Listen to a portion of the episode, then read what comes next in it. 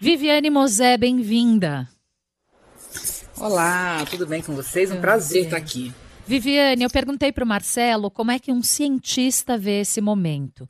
É, e fiz uma pequena introdução. É, bem, um momento que chegou sem que ninguém esperasse e nos impôs um, um isolamento, nos obrigou a ficar em casa sem contato físico com as outras pessoas por causa de um vírus. Como é que uma filósofa vê esse momento?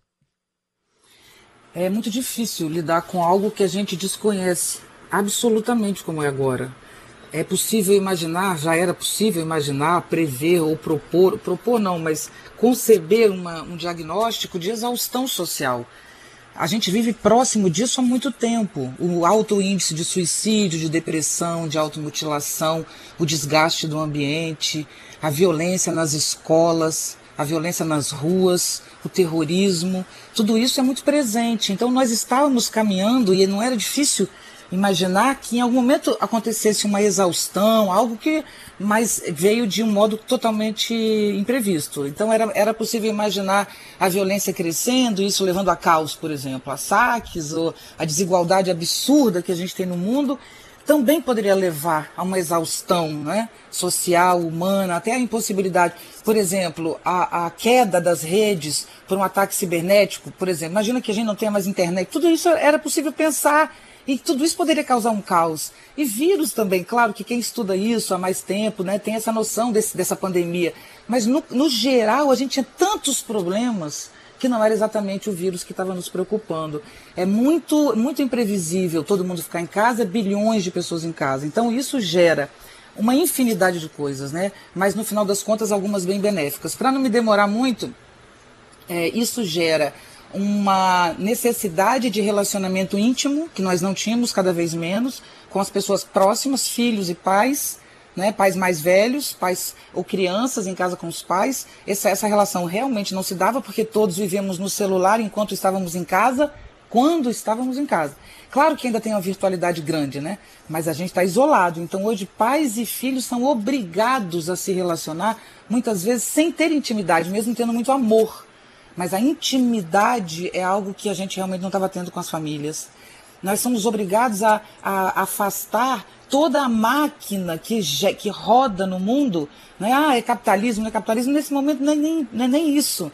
Mas é uma máquina enorme que gira e que move a economia, move o mundo, move nossos horários, move o nosso sono, move o nosso psiquismo, a relação que a gente tem com a gente mesmo e com o mundo né? Porque a gente vive de imagem, não só na internet, vivíamos antes também da internet. Era outro tipo de, de divulgação, mas a gente sempre gostou dessa, desse social, né? Dessa vida social. E quem grita agora é a natureza. É, é um grito da natureza. Professor, eu queria falar sobre o medo. Muitas pessoas estão com muito medo de contrair o vírus, outras deveriam estar com medo. E tem um trecho no seu livro, quando você fala sobre de o fim estar próximo, no livro Caldeirão Azul, você fala sobre o medo como agente de mudança. O que, que faz o medo, Marcelo? Bom, então a gente tem, quer dizer, nós é, somos programados é, em termos de teoria de evolução, né? Quando a gente tem uma situação de conflito, a gente tem aquele reflexo automático que é meio reptiliano, né? De ou você sai correndo ou você enfrenta, né? É, e no caso, no caso de uma doença, obviamente, que a gente não tem uma cura, que a gente nem tem um tratamento realmente muito viável, né? Na verdade, as pessoas que vão para o hospital, elas são pessoas que já estão numa fase avançada da doença e você colocar esse sistema de respiração artificial é meio que a última instância, né? E a margem de sobrevivência dos pacientes que são levados a isso é bastante pequena, muito menor do que a gente gostaria que fosse. Então, é razoável e é perfeitamente normal e humano que a gente esteja com medo, né? Porque a gente está lutando uma guerra contra um inimigo invisível que não presta atenção para quem você é, da onde você vem, né?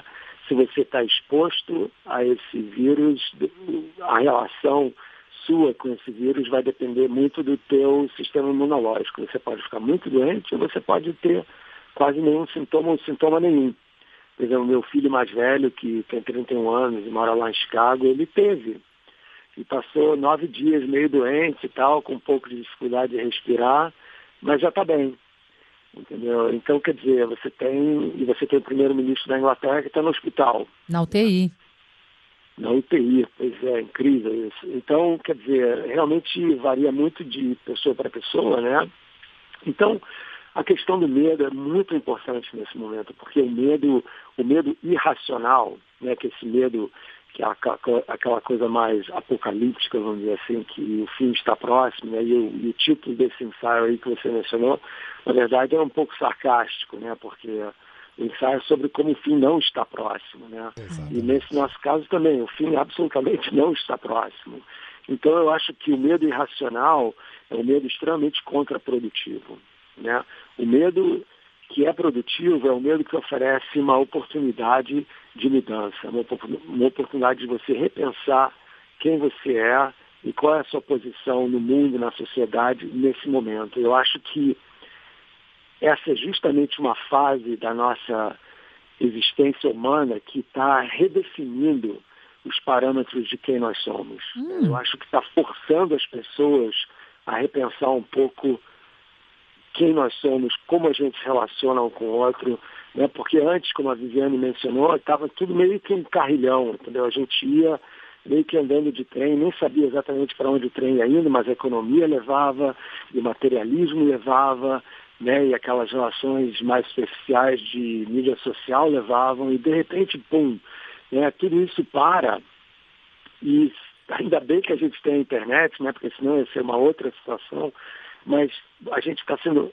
forçado a repensar um pouco quais são os valores que comandam a nossa atuação como ser humano individualmente, na nossa família, como pai, como filho, na comunidade em que a gente existe e, para mim, essencialmente também, como ser humano, como uma espécie em um planeta em que, obviamente, a gente continua sendo extremamente frágil com relação aos poderes da natureza. Nesse sentido, a pandemia escancara mais as nossas semelhanças ou as nossas diferenças, enquanto sociedade, enquanto humanidade, Viviane? Ela nos aproxima ao invés de nos afastar, porque esse medo, adorei o, o Marcelo, o que você disse, eu concordo plenamente. O medo, ele é o medo pânico é muito ruim, porque você perde a cabeça, o mundo vai acabar, né? As coisas se, se reordenam de novas maneiras, mas elas permanecem. Então, esse medo irracional a gente tem que afastar. O outro medo é o medo da consciência, onde você realmente percebe o que, quem somos né, no mundo, o que buscamos, e não apenas como espécie, como civilização, mas também como indivíduo. O que eu faço aqui, o que me importa. Então, o que hoje esse medo traz, por que ele traz? Porque hoje o que está em questão é a morte. E como diz a psicanálise muito bem, a morte é a manifestação do real, não da realidade. Realidade é aquela máquina, com todos os horários, aquilo é a máquina, aquilo a gente chama de realidade, né? Realidade é o dinheiro, é a compra. não estou falando de realidade, estou falando do real. O real é aquilo que é, o que é inevitável, o que a gente não tem condição de mudar de jeito nenhum, nem com competência, nem com beleza, nem com riqueza, nem com amigos, nem com charme, nada. E o nome disso é morte. Então hoje a gente vem ver pela TV as imagens dessa morte no, nos enterros o tempo inteiro. A gente percebe ela, é, é, essa morte comendo nosso calcanhar, é como se a gente estivesse correndo e ela atrás, porque, ah, mas eu não estou no grupo de risco. Não, é, não, não tem ninguém necessariamente. A gente vê pessoas muito jovens, ou pessoas que não estão num momento muito bom, é, é, é com a imunidade muito boa, enfim. Isso é muito presente. Hoje nós todos estamos reunidos em torno do real. Quem somos, quem queremos ser e em que sociedade queremos viver. Uhum. Se eu tenho hoje um milhão de dólares, e se, ou 10 milhões e um bilhão de dólares, se eu tenho isso, e se eu estou no respirador, eu sou como qualquer outro homem ou mulher ou, ou quem quer que seja, certo? Não faz diferença nenhuma o seu dinheiro diante de um respirador. Se você chega naquele ponto, é o que a gente tava, o que o Marcelo estava dizendo. Ah, infelizmente, as pessoas que retornam a partir de um certo ponto são muito pequenas e não tem dinheiro, não tem tecnologia, não tem como sair. É esse real que a gente tem que enfrentar. E isso nos une. Nesse ponto somos todos iguais. O que você acha, Marcelo, que a pandemia escancara mais as nossas semelhanças ou as nossas diferenças? Eu acho que, sem dúvida, bom, eu acho que tem duas, duas maneiras de você ir. Sem dúvida, as nossas semelhanças como, como animal, como espécie humana, entendeu? Nós somos, não interessa se você é preto ou branco, entendeu? Qual é o seu sexo, a sua opção sexual, qual é o seu partido político, em que Deus você acredita. Nada disso é relevante quando a gente enfrenta uma doença feita essa, entendeu? Então ela meio que desnuda o ser humano, entendeu? O ser humano está nu.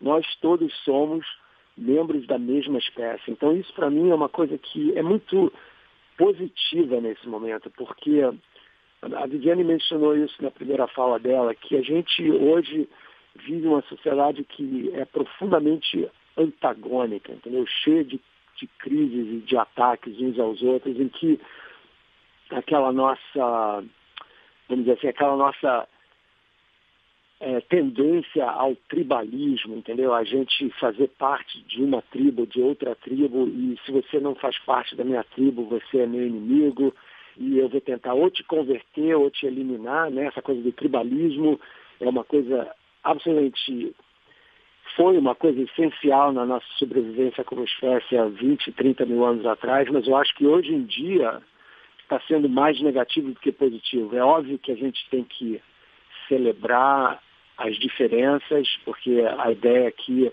não é que nós todos somos iguais, né, mas nós somos uma tribo só, que é a tribo dos seres humanos. Eu acho que esse vírus ele nos oferece essa oportunidade para a gente refletir sobre isso. Mas, por outro lado, existem diferenças sim, porque as pessoas que sempre sofrem mais com esse tipo de epidemia e pandemia são as pessoas mais pobres né? especialmente nos países que não têm um serviço de saúde que é amplo e, e suficiente e democrático para receber todo mundo em pé de igualdade. Né? Então, obviamente, as pessoas mais pobres são as que vão sofrer mais, são as que vão perder o salário mais rapidamente, são as pessoas que vão ser expostas por vários motivos ao vírus com maior frequência. Então, existe sim uma aproximação da gente como espécie, mas existe também uma exacerbação de quem nós somos por causa das diferenças sociais que a gente vive. A Viviane falou recentemente no podcast que apresenta em aproveitar o isolamento para enfrentarmos nossos próprios fantasmas para que seja possível sair dessa crise, dessa pandemia, amadurecidos. Por que aproveitar o isolamento para enfrentar nossos próprios fantasmas para que seja possível sair dessa crise uh, de forma mais amadurecida? É, e se a gente já não tem um, fantasma que é o coronavírus, Vivi? Primeiro, eu adoraria que o coronavírus fosse um fantasma, mas ele não é um fantasma, ele é exatamente o real. Né? O real de um modo muito duro e, e cruel e inevitável como a gente estava comentando, a gente não tem tratamento, então ele é o real, ele é o que tira a vida, ele é o que nos coloca em contato com o que há de mais valoroso que é a vida. Nós tínhamos valores sociais e temos ainda, imagina, e vamos sair dessa ainda com eles, porque isso não acaba de uma hora para outra, mas nós estamos o tempo inteiro é, é, lutando contra o tempo. Né? A ansiedade é, é uma marca da, da, nossa civilização. A gente está o tempo inteiro ganhando, querendo ganhar tempo, querendo ganhar uma vida que a gente, na verdade, acaba não vivendo. Nós somos feitos de não querer ver, não querer olhar, não querer sentir. Porque no fundo tem uma realidade. Nós nascemos um dia e um dia morreremos. Nós temos uma trajetória no mundo. E isso é a marca. Quando a gente encara, isso vem desde os gregos, os gregos fizeram isso no século trágico, né, no século V a.C., quando criaram a tragédia grega. Por que criaram a tragédia grega? Porque quando toda a cidade, que as pessoas todas iam assistir a encenação de uma grande tragédia, e a tragédia é o sofrimento inevitável, né? Ela, ela retrata exatamente o impossível de ser transformado, o destino, ou, ou a palavra que quer dar isso, mas há o inevitável. Quando toda a cidade ia para o teatro lidar com esse inevitável, você volta mais forte, porque as pequenas coisas passam a ter menos importância. As particularidades, a gente morre por uma ocorrência pessoal, por um olhar, especialmente na rede. A gente sofre porque não tem um carro, uma roupa, um objeto, ou não tem tantos milhões, né? Quem é o mais rico? O primeiro, quem é o segundo? Mas eu sou o terceiro mais rico. Então a gente briga por coisas que de fato não têm valor. O mais importante nessa transformação que estamos passando, e estamos Porque se tudo acontecer segundo as previsões, a gente ainda está no primeiro terço, um terço do isolamento. Temos esse primeiro momento de euforia, né? que é legal, é bonito isso. A gente está reaprendendo os convívios é, virtuais de uma maneira muito bacana. Estamos aprendendo a compartilhar, a trocar, fazer acordo, coisa que não temos prática. Então, muitos grupos se reorganizando para contribuir financeiramente, socialmente, humanamente, psicólogos, médicos. É muito bonito isso. E esse primeiro momento é marcado por isso, todo mundo contribuindo, ajudando. Mas ainda tem tempo adiante. E há um momento em que o uso da internet também nos exaura um pouco. Então, inevitavelmente, a gente se irrita em casa, a gente fica mal-humorado, a gente começa a não lidar bem, porque nós temos muitos conteúdos nossos, pessoais, que a gente carrega pela vida, que a gente não quer ou não tem tempo, não tem interesse em lidar necessariamente eles vêm daqui para diante, nos próximos dias, se a gente ficar ainda mais bastante tempo, né? Que é o que é o previsto ainda, nem chegamos no pico da coisa. E né? também é uma então, escolha lidar com eles ou não, né, Viviane? Mesmo agora, quando eles emergem. É, lidar com eles que eu digo não é aprofundar-se, sabe? Não é emburacar-se, não é isso. Não precisa isso, até nem é bom fazer isso num período de isolamento, sabe? Ah, eu vou me resolver. Não é isso. Apenas sinta respira. Nós somos apenas seres humanos. A gente tem que lidar com o mínimo, que é com o instante, com o agora. Então não é lidar consigo, nos seus fantasmas, elaborar, não é nesse nível. Não tem, não é um processo terapêutico o isolamento, não. Mas querer fugir desesperadamente do isolamento torna o isolamento ainda pior. A gente precisa ouvir esse silêncio que a natureza está nos impondo, porque foi a natureza que, que, isso é natural esse vírus, né? Até onde a gente sabe, Sim. não é algo, né? Então há um grito dizendo precisamos parar. Porque eu tenho que ficar em casa isolada, me movendo o tempo todo? Pois é. E aí? As máquinas estão parando. A gente tem que aprender também a parar.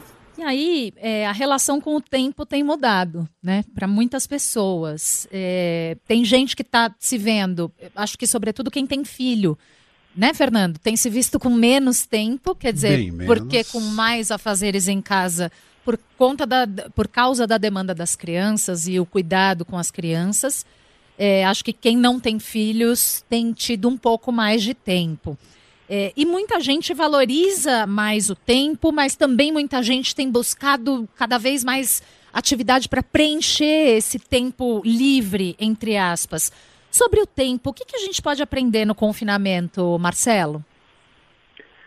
Eu acho que a gente tem que aprender, bom, várias coisas, mas uma, uma delas é aprender a saber conviver com nós mesmos. Né? Eu acho que muitas pessoas vivem a vida meio que se esvaziando pelo mundo, né? Tipo, olhando para fora, olhando para os outros, olhando para o que não tem, quer ter, né? Então, né, meio que completando aí o que a Viviane já falou muito bem, que essa é uma oportunidade para a gente repensar um pouco o que, que a gente realmente é na nossa essência, entendeu? Não em termos de necessariamente dos fantasmas e tal, mas é óbvio que essa crise está expondo a nossa fragilidade de uma forma que ninguém meio estava preparado para isso. Né? Eu acho que é, a gente está percebendo que realmente existem forças que controlam a nossa vida que são muito mais poderosas do que a gente gostaria que fossem. Né? E isso daí revela a fragilidade que a gente tem quando a gente se relaciona com o mundo, quando a gente se relaciona com a natureza. Então, uma coisa que pode vir a acontecer, seria bom se acontecesse, é que essa crise gerasse uma certa dose de humildade com relação à nossa ao nosso comportamento com o mundo natural, né? Porque a gente sempre teve, né, pelo menos nos últimos mil anos por aí, a gente teve uma relação meio parasítica com a natureza, no sentido de explorar a natureza sem pensar exatamente no que, que a gente está fazendo, contanto que a gente consiga melhorar a nossa qualidade de vida material usando o que a natureza pode oferecer, vamos em frente. Né? E agora, esse vírus e mais a situação do aquecimento global, acho que estão expondo os limites do que a gente pode fazer com o mundo, né? E como que o mundo volta meio que a atacar, quer dizer, o mundo não tem um plano contra a gente, o mundo, a Terra segue, entendeu? A Terra existe há 4 bilhões e meio de anos, a gente só está aqui há 200 mil, a gente meio que acabou de chegar. Se a gente desaparecesse, a Terra ia continuar muito bem, obrigado, talvez melhor ainda, né? Para você ver como os céus estão menos poluídos, a vida, a vida selvagem está tá mais aliviada, vamos dizer assim, porque nós, predadores, meio que estamos confinados em casa, né? Então esse é o momento para a gente usar essa oportunidade, não só para pensar nos grandes dilemas existenciais da vida e da morte, né, nesses fantasmas, mas, num, mas numa questão que é muito prática e muito atual e que faz parte do pensamento moderno com relação às futuras gerações, que é esse mundo que a gente criou, que essa nossa geração criou, o que, que ele está deixando, o que, que a gente está deixando para as próximas gerações. Né? Então, para mim, é óbvio que é, esse momento atual reflete não só essa fragilidade existencial, mas uma fragilidade com relação ao mundo natural que meio que dá a gente essa oportunidade de repensar um pouco como que a gente come, como que a gente se relaciona com os outros animais, né? Com o mundo, né? Com o mundo, com a vida em geral, não só entre seres humanos, mas com as outras formas de vida que existem, porque vocês sabem que a maioria desses vírus são vírus que passam de animal para pessoas, né? E eles são, em geral, passados porque as pessoas comem esses animais. Né? Então, uma coisa para a gente pensar nesse momento é: será que a gente devia continuar comendo tanto animal assim? Será que isso é uma boa maneira da gente se relacionar com o mundo ou existem outras? Né? Então, é uma oportunidade para as pessoas que estão pensando em como que a gente pode reformar um pouco a maneira como a gente come, para que a gente possa garantir a qualidade de vida no mundo. Então, tem várias dimensões desse problema que podem ser abordadas agora, não só as mais pesadas, existenciais com relação à nossa vida e morte, mas como a gente se relaciona com os outros e como a gente se relaciona com o mundo em geral. Vivi, eu queria falar sobre os nossos afetos. A gente está impossibilitado de ter contato físico com outras pessoas. E numa sociedade como a brasileira, fortemente ligada ao afeto, ao contato, ao abraço. Ai, que saudade de dar um é, abraço. Essa impossibilidade do contato físico, para muitos, pode ser até uma punição. Como é que a ausência do afeto nos afeta? Olha, eu vou te dizer, é muito difícil é, analisar isso socialmente, né? Porque é mais fácil individualmente, cada um é de um modo e tal. Mas tem uma coisa que eu penso muito sobre isso, um, modo de, de pensar até em relação a essa exaustão que a gente vive da natureza e de todas as relações. A gente não vivia um momento muito bom antes do vírus, de qualquer modo. Mas nós estávamos no momento de virtualização da vida. E isso não é agora com a internet. A gente faz isso desde que a gente se virtualizou, porque nós somos seres virtuais. O que nos faz sobreviver é a nossa memória. E a memória quer dizer linguagem, pensamento, consciência e são virtualidades, ou seja, sem corpo, são feitas de memória e imagens, né? sons e tal. Nós temos essa virtualidade, mas de um tempo para cá, com a reprodução dessa virtualidade nas relações sociais, que é a internet, que é a rede social, a gente foi cada vez mais em direção à virtualidade. Os corpos foram perdendo muito de intensidade, a ponto do suicídio se tornar um, é, é, ter índices muito altos. Na minha interpretação, isso, né? Meu modo de ver, já que eu trabalho com esse tema há bastante tempo, suicídio de crianças, adolescentes e tal. Essa falta de vida tem muito a ver com uma falta de presença, eu penso, porque a vida ela, ela se impõe a nós. Ela, ela, é, uma, ela é algo que se, que se manifesta. A gente quer viver por princípio como corpo, mas como pensamento, como medo, como angústia, aí, aí a coisa já toma outro rumo.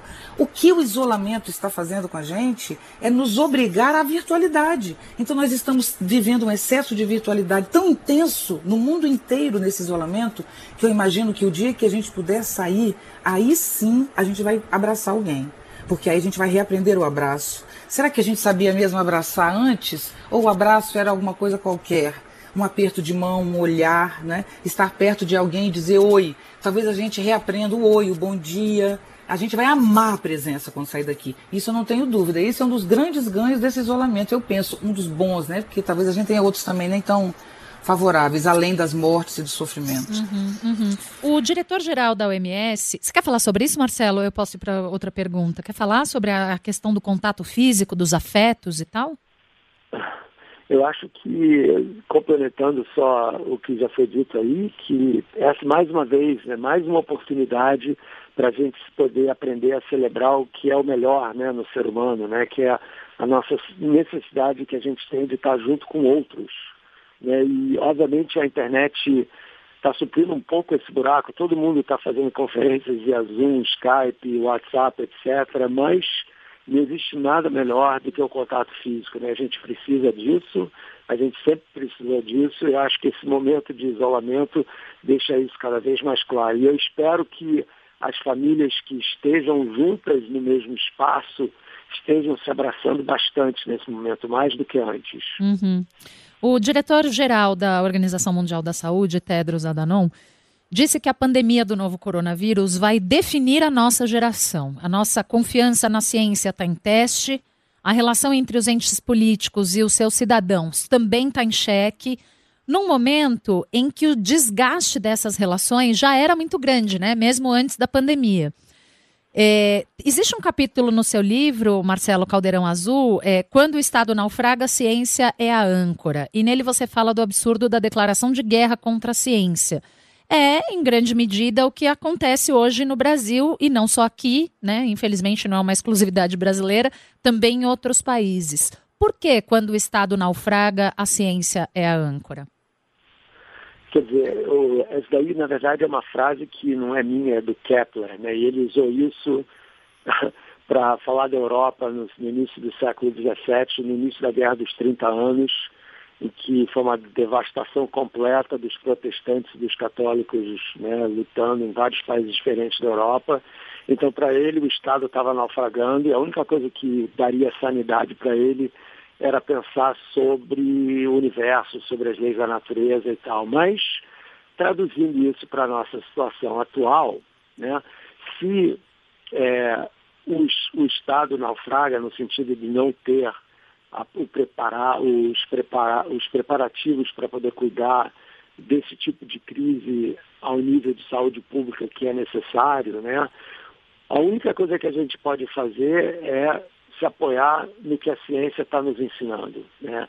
E a gente está aprendendo muito com relação a como se comportar, porque existem pessoas que trabalham em epidemiologia, no estudo e no, no avanço desse tipo de doença, que estão, estão são as pessoas que estão impondo, estão dizendo aos, aos governadores, aos governantes, que precisam ser impostos limites de aproximação física e por que você tem que lavar a mão tanto, por que você tem que cobrir os olhos, os olhos e o nariz e a boca em público, todo esse tipo de medida paliativa do que está acontecendo está vindo justamente do nosso conhecimento científico de como esse tipo de doença avança. Né?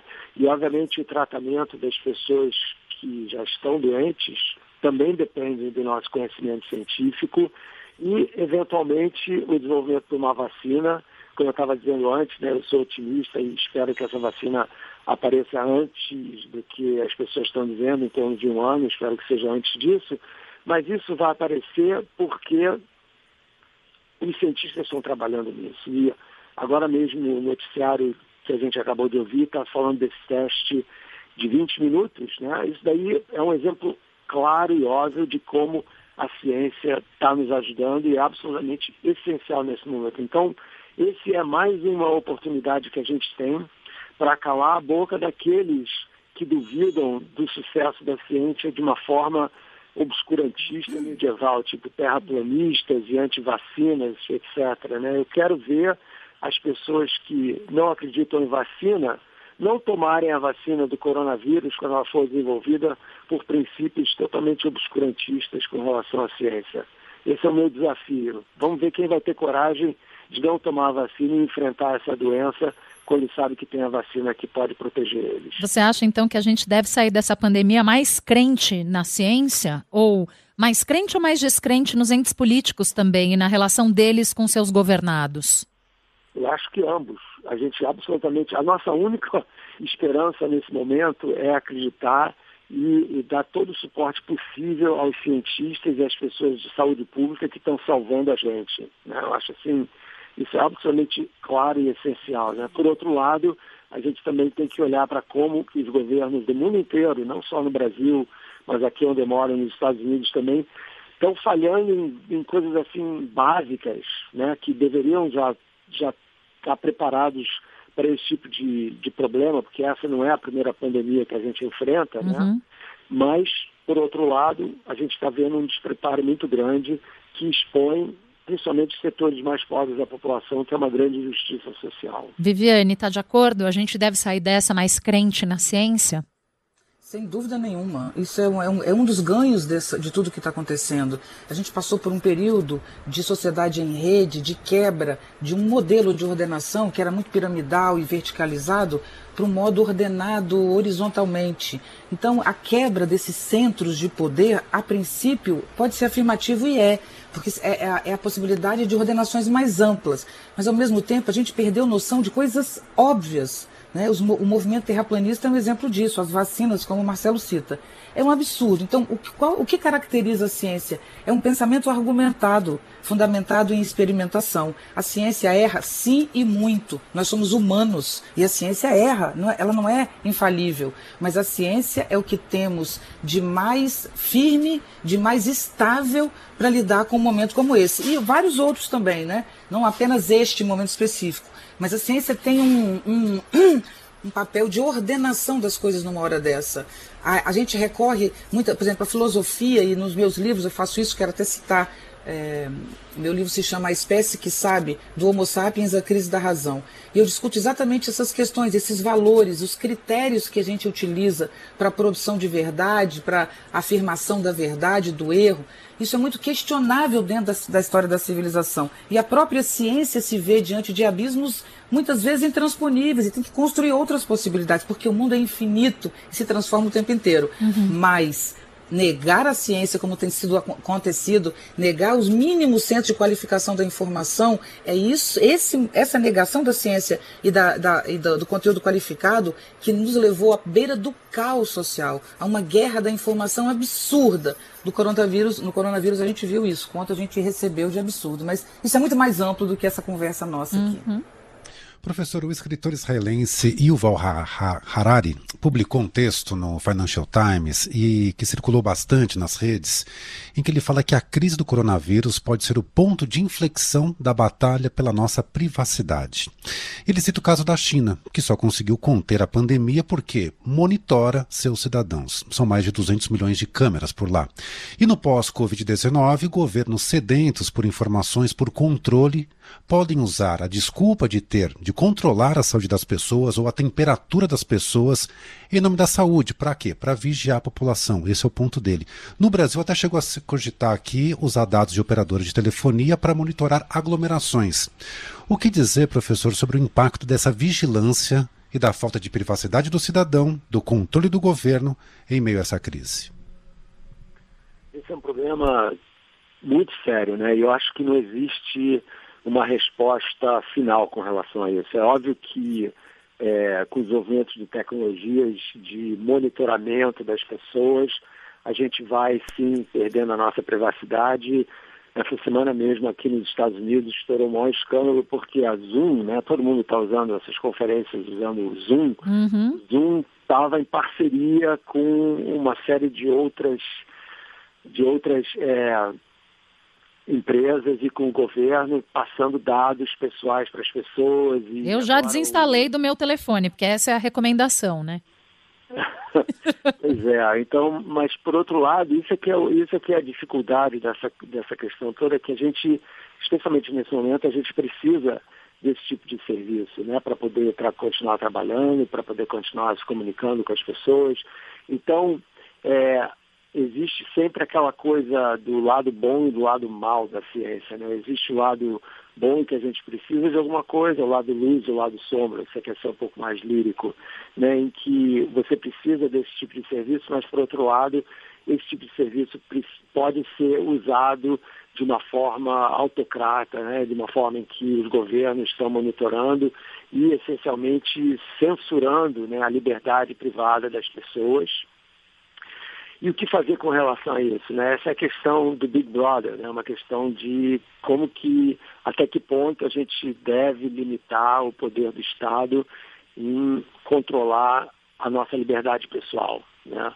E, e, a, e, isso daí é uma coisa que só o processo democrático pode abordar. Eu acho que a melhor maneira para a gente fazer isso é a gente entender, cada, cada usuário entender o que, que realmente esse tipo de serviço está fazendo, né? e até que ponto é, a gente deve ou não manter a nossa liberdade pessoal. É, e o problema, essa coisa, esse cenário do Harari que ele vem levantando, que é um cenário meio negro, né, de, do futuro da humanidade, em que todo mundo vai ter informação com relação a quem nós somos, o que a gente quer, o que a gente quer comprar, o que a gente não gosta, a nossa filiação política, a nossa saúde, o nosso futuro é, em termos de médico, por causa da nossa configuração genética, tudo isso eu acho que é meio que irreversível, entendeu? É uma caixa de Pandora. Uhum. A questão para mim não é que isso está acontecendo. Ou, é, isso já, sabe, não é se isso vai acontecer, isso daí já aconteceu, entendeu? Isso já é, faz parte da nossa realidade. A questão é como que a gente vai se movimentar nesse mundo de forma a poder manter um mínimo de dignidade pessoal e privacidade. Nossa. Essa, para mim, é a questão. Não é só levantar a bandeira do perigo, porque essa aí a gente já sabe. A questão, e agora? Qual é o próximo passo com relação a isso? Fernando fez uma pergunta sobre privacidade, controle de dados, controle da nossa vida pelos governos. É, eu vou aqui só acrescentar que eu fiquei muito impressionada de ler e de ouvir. A gente entrevistou uma brasileira na China e ela diz que é para pedir uma comida, por exemplo, não vou me lembrar agora qual era a cidade onde ela estava. Você lembra, Fê?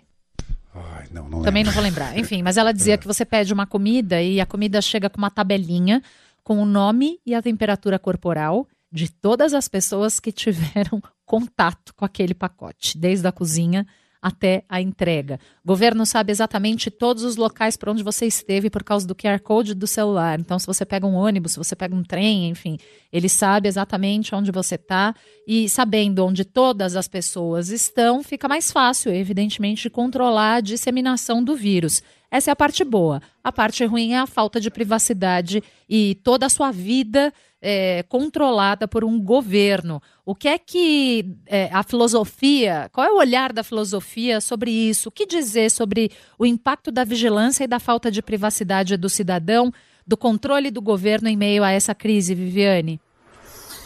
Se a gente pensa isso de modo polarizado, isso só tem um aspecto negativo insuportável, e tem mesmo. Mas quando a gente imagina que isso é um campo de forças, tem a vigilância acontecendo agora, não, a, não só em função do coronavírus, mas das novas tecnologias, isso é uma realidade há bastante tempo.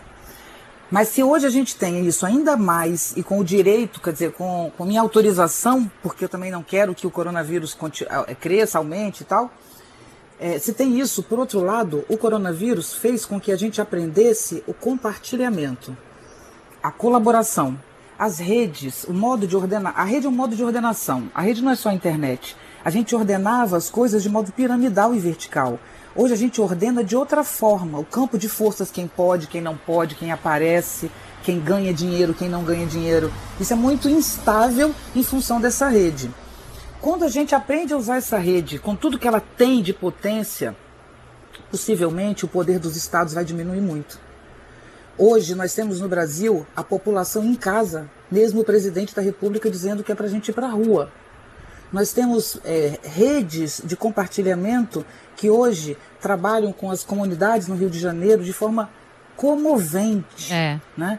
A gente tem coisas belíssimas acontecendo hoje, as pessoas se dando, inclusive correndo o risco de se contaminar mas de máscara, claro, mas eu digo, indo para a rua mesmo protegido, né? Uhum. Deveria estar em casa, uhum. exatamente para salvar a vida de alguém que não tem sequer noção do que aquilo está acontecendo. Se o mundo, por isso que eu creio que encarar a morte não é um fantasma horroroso, não. É que quando a gente lembra da morte, a gente ganha a valorização da vida. Quando você lembra que a morte é um fato na vida de todo mundo, que essa é a nossa realidade, os minutos ganham mais valor. Nós precisamos ganhar valor para a vida, o valor que não seja o lucro. E o valor da vida é entender como ela é provisória e rápida. Se ela é rápida e, dura pouco, cada segundo vale de, outra, de outro modo. Quando a gente entra com o valor da vida, que é o que nós estamos agora diante desse confronto do real, que é a morte e a instabilidade, e se a gente aprende a usar essa ferramenta belíssima que a sociedade em rede nos permite, que é o compartilhamento democrático, que é a democratização do acesso à informação, a gente eleva esse nível e ganha outro tipo de vida, né? Aí o governo vai continuar vigiando? Vai, mas nós não seremos mais seres manipuláveis facilmente, vigiáveis, se é que eu posso dizer essa palavra. Nós seremos pessoas que amam a vida e que valorizam coisas como o encontro, um cafezinho em pé num, num, num bar como Carioca adora quando desce para o trabalho, né? Isso não é o utópico, Viviane? Não, não é utópico não, porque o, o que nos faz mudar é a dor. Nós não mudamos na alegria. Na alegria a gente gosta de compartilhar e fazer festa, mas na dor a gente volta para a gente mesmo e pergunta o que me importa no mundo, né? Então hoje, pessoas que têm muito dinheiro, eu digo isso muito mesmo, estou falando dos 10%, 1% mais rico no mundo. Estou falando de, outro, de, de, um nível assim de, né, muito distante do, do comum, né? Então assim, que diferença faz para essa pessoa se ela tem a mãe, o irmão, alguém internado, sabe? E saber que tudo que você ganhou na vida de dinheiro não resolve, uhum. o dinheiro não compra tudo. Então isso é um choque que faz sim a sociedade mudar, porque isso é o choque da vida, não é uma mudança estrutural, social, quem é que vai se dar bem nessa, né? É de fato algo que nos atinge de fato muito profundamente. É. O coronavírus talvez seja a, a, a maior prova, pelo menos da nossa geração, de que a gente não tem controle sobre as coisas. A gente não tem controle sobre a realidade. Marcelo, o que que esse imponderável mundo novo pode nos ensinar ao fim e ao cabo? Que lições a gente tira disso? Olha, um, esse imponderável mundo novo pode nos ensinar que a única maneira da gente poder viver uma vida que os filósofos chamariam de uma vida chamariam de uma vida bem, bem vivida é se a gente tiver a capacidade crítica de poder refletir sobre o que está acontecendo nas nossas vidas. Ou seja, se a gente conseguir se libertar um pouco desse fluxo, desse rio de consumismo e tal que meio que controla a nossa vida, se a gente poder se libertar um pouco dessa nossa necessidade que a gente tem de viver para os outros, né, que é uma coisa que é muito clara nas mídias sociais, como que a gente se mostra para o outro, né? A gente tira uma selfie não para celebrar só o nosso momento para a gente, mas para mostrar onde a gente está para os outros. Então, você acaba meio que esvazi se esvaziando existencialmente à medida que você começa a viver cada vez mais olhando para o mundo que não é o mundo que está dentro de você, o seu mundo emocional, mas o mundo de como os outros te olham, né? como os outros te veem. Então eu acho que nesse momento em que a gente está meio forçado a viver em casa, forçado a estar junto com as pessoas mais próximas da nossa família, os nossos amigos, se a gente estiver dividindo um apartamento e tal. Esse é um momento que é raríssimo, é muito raro. Essa é a primeira grande crise da nossa geração. Né? Eu escrevi um artigo aí para CNN aqui nos Estados Unidos semana passada, em que a gente fala que até agora a nossa geração tinha escapado, porque a gente não passou pela Primeira Guerra, a gente não passou pela Segunda Guerra, a gente escapou de um grande holocausto nuclear, durante a Guerra Fria. Né? A gente não tem no Brasil grandes desastres naturais. Então esse é um momento que a gente nunca tinha encarado antes, que é um momento em que a gente está sendo forçado a se afastar um do outro, a se congregar de uma forma indireta através da mídia social, que nos força a pensar de novo no que, que a gente está fazendo aqui, né? Por que, que a gente acorda todos os dias, né? Qual é o valor da minha vida? O que, que eu estou acrescentando durante a minha vida para aqueles que estão em volta de mim e não só para mim mesmo. Uhum. Então, esse para mim é um momento em que a gente tem muito a crescer. Você se entregar a esse momento com muito medo, entendeu? Do que, que vai ou que não vai acontecer, é totalmente contraproducente, como a gente falou um pouco antes, né? Esse é o momento que a gente tem que olhar e falar o seguinte, olha, é uma coisa completamente além do meu controle, o que está acontecendo no mundo, mas o que, que eu posso controlar? Eu posso controlar o tempo que eu tenho agora. Eu também tenho filhos, é complicado mesmo, mas o tempo que eu tenho agora para poder crescer um pouco como ser humano. Uhum. Né?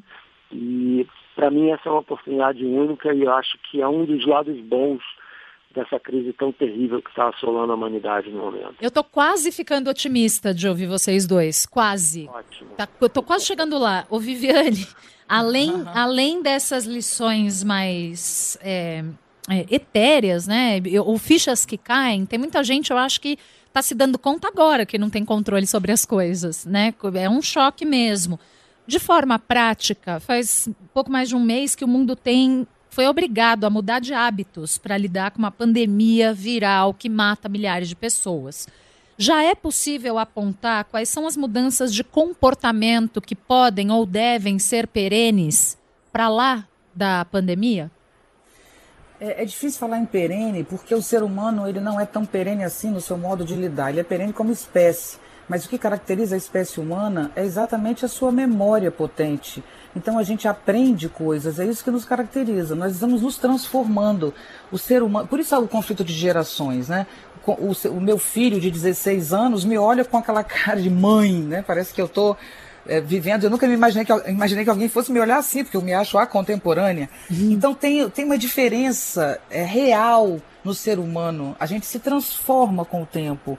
É, essa transformação ela não é linear, ela não é um progresso, porque o progresso, é, enfim, é uma longa questão a palavra progresso, mas é, a gente caminha, se desenvolve não só para frente, às vezes para trás, para o lado, às vezes é preciso retroceder para crescer. Então, um momento, às vezes, que parece de extremo retrocesso, ele é quase um caldeirão para a gente seguir adiante. Então, o humano se transforma. Nós somos seres da transformação. Algo que em nós agora é marcante, que vai ficar, é a sensação de limite. Eu não posso ir à janela, quer dizer, eu posso ir à janela, estou até num lugar lindo aqui, mas eu não posso ir além da janela, sabe? Eu não posso descer, eu não posso pegar o meu carro, não posso pegar um ônibus, um metrô. Eu tenho que ficar aqui. E eu estou limitada na, numa favela do Rio de Janeiro, e eu estou limitada numa casa de 20 quartos, mas eu continuo presa. E essa prisão nos faz retornar para o humano, que é o que o Marcelo tanto fala, e que ele tem toda a razão.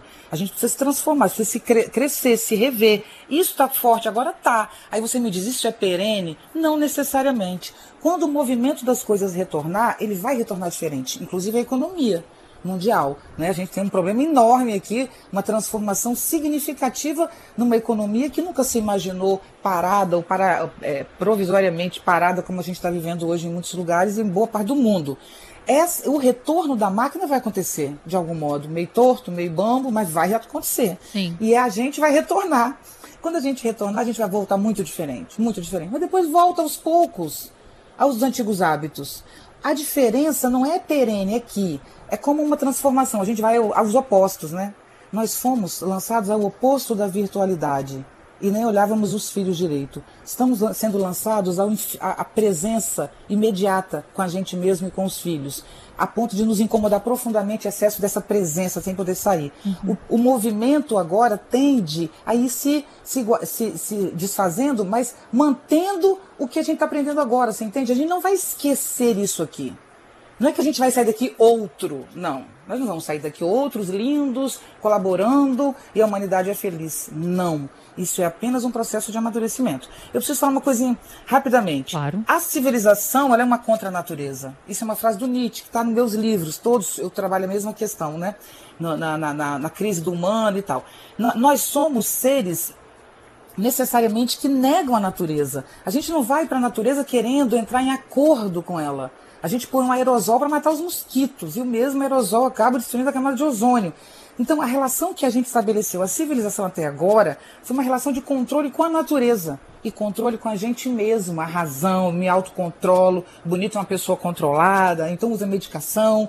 Essa coisa do controle da contra a natureza hoje desaba. Nós não vamos sair daqui mais contra a natureza. A gente aprendeu que a natureza nos puxa o tapete e a gente é ninguém. Maravilhoso. Um né, um grão, mas o Marcelo fala muito bem disso. Portanto, vamos voltar mais modestos, que é exatamente o que o Marcelo está chamando. Mas não quer dizer que a gente vai voltar lindo, feliz, a humanidade se tornou plena. Isso, infelizmente, não acontece. E nem a gente vai voltar para o ponto da onde a gente saiu antes dessa pandemia, né? Transformações vão ocorrer, né? É, a gente sempre espera que sim, porque passar por uma dessas sem nada de transformação, poxa.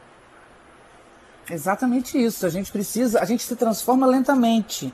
Não há milagre. Quando uma coisa aparece, a gente viu isso no Brasil, milagre brasileiro econômico, há umas décadas atrás. Então, assim, milagre não existe. Tem gente que acha que a escola é um milagre, a escola vai salvar o humano, sabe?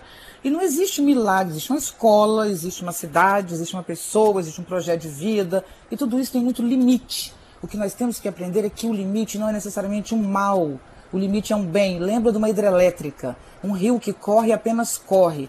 Quando o rio é impedido de correr, ele pode simplesmente ficar na pior, né? Porque não pode correr, alguém vai lá e tira aquele impedimento, ele volta a correr. Mas você pode transformar aquele impedimento em hidrelétrica. A hidrelétrica é a força do rio contido, que se multiplica em energia na nossa casa, na nossa vida. Então acho que a gente tem que ser seres hidrelétricos. Os limites têm que estar inseridos na nossa vida e aprender a lidar com eles. Hoje eu estou lidando bem com o meu. Não está sendo fácil para mim, mas estou aqui lidando e tentando aprender com esse limite imenso que é ficar preso em casa. Uhum, uhum.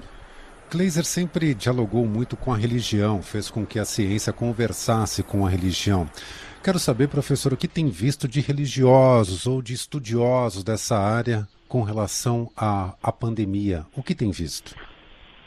Eu acho que você tem todo um espectro aí, né? Não dá para falar da religião, né, com R maiúsculo, porque você tem as pessoas mais, é, mais vamos dizer assim, é, extremas, você tem as pessoas mais medidas e tal, você tem as pessoas mais que gostam de usar qualquer momento de desequilíbrio na sociedade para argumentar que a fé deles que prevê o fim do mundo é que é a fé que está certa. Né? Então, aquela coisa, mais uma vez, né, claro, né, para quem quer enxergar isso como sendo uma das, um, um, dos sinais do apocalipse, vai enxergar isso como sendo um dos sinais do apocalipse. Né? Então, eu acho que você tem esse tipo de comportamento, por exemplo. Caiu? Glazer? Professor? Caiu. Vamos retomar o contato com Marcelo Glazer, telefonia brasileira, ou será americana? que tá muito longe, né, Fê? Aí sabe como é. A gente em 1830 é, é assim mesmo. Vivi, você quer falar um pouco sobre religião nesse contexto? Sim. É, a religião, ou melhor, o aspecto que nos faz ter religião é uma das dimensões essenciais do ser humano, que é a espiritualidade, a relação com o sagrado.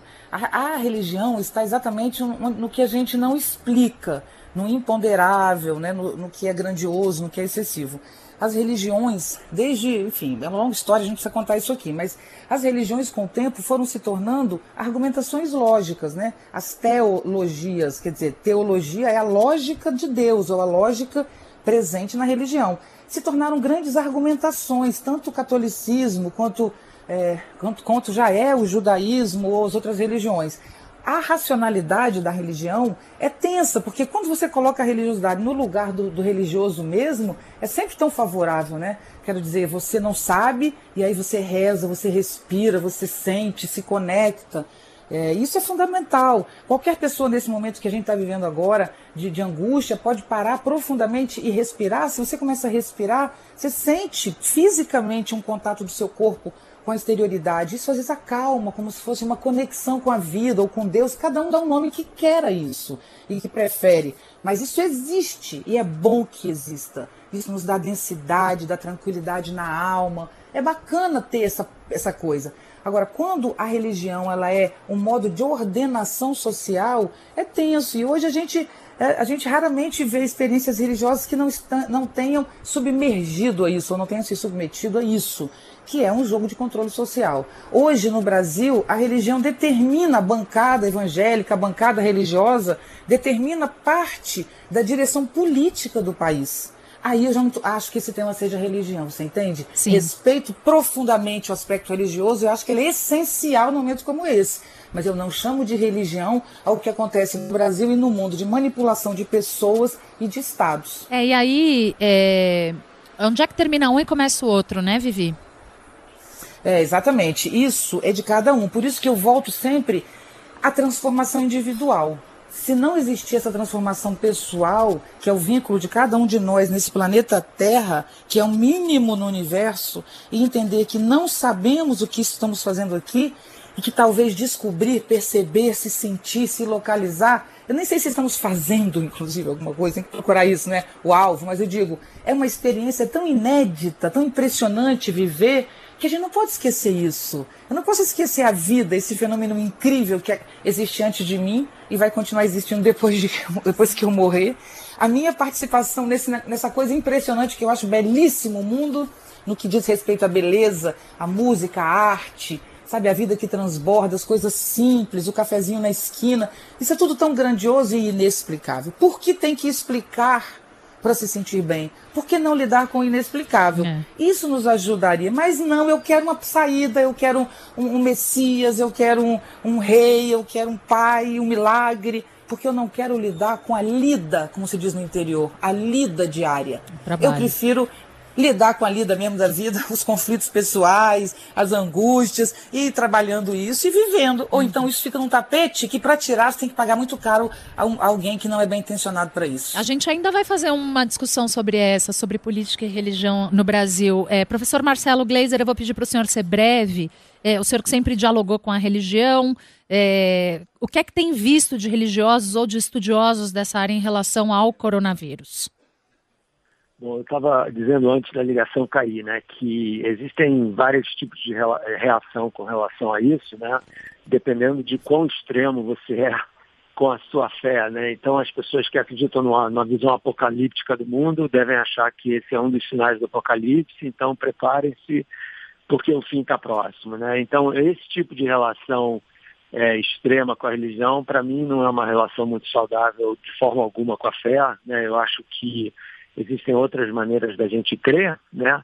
Tem umas maneiras que são bem mais produtivas e bem mais, mais, mais interessadas na relação social dos membros de uma comunidade religiosa, que é uma coisa que tem uma função extremamente importante de equilíbrio social. E esse tipo de, de estrutura, para mim, que é a estrutura que agora tem um papel muito importante. Né? As pessoas que estão com medo, que estão desnorteadas, que estão sem saber exatamente como agir, precisam de um certo apoio, precisam de uma certa, um certo direcionamento, né? e os líderes religiosos que têm a responsabilidade ética de realmente ajudarem as pessoas a se orientar um pouco na vida, esse é um momento extremamente importante na carreira deles e delas, porque é justamente agora que a função deles de de apoio, de segurança, de, sabe, de um pouco de estabilidade emocional, pode ser muito importante. Então, a religião, ela nesse momento não tem papel de escrever o fim do mundo,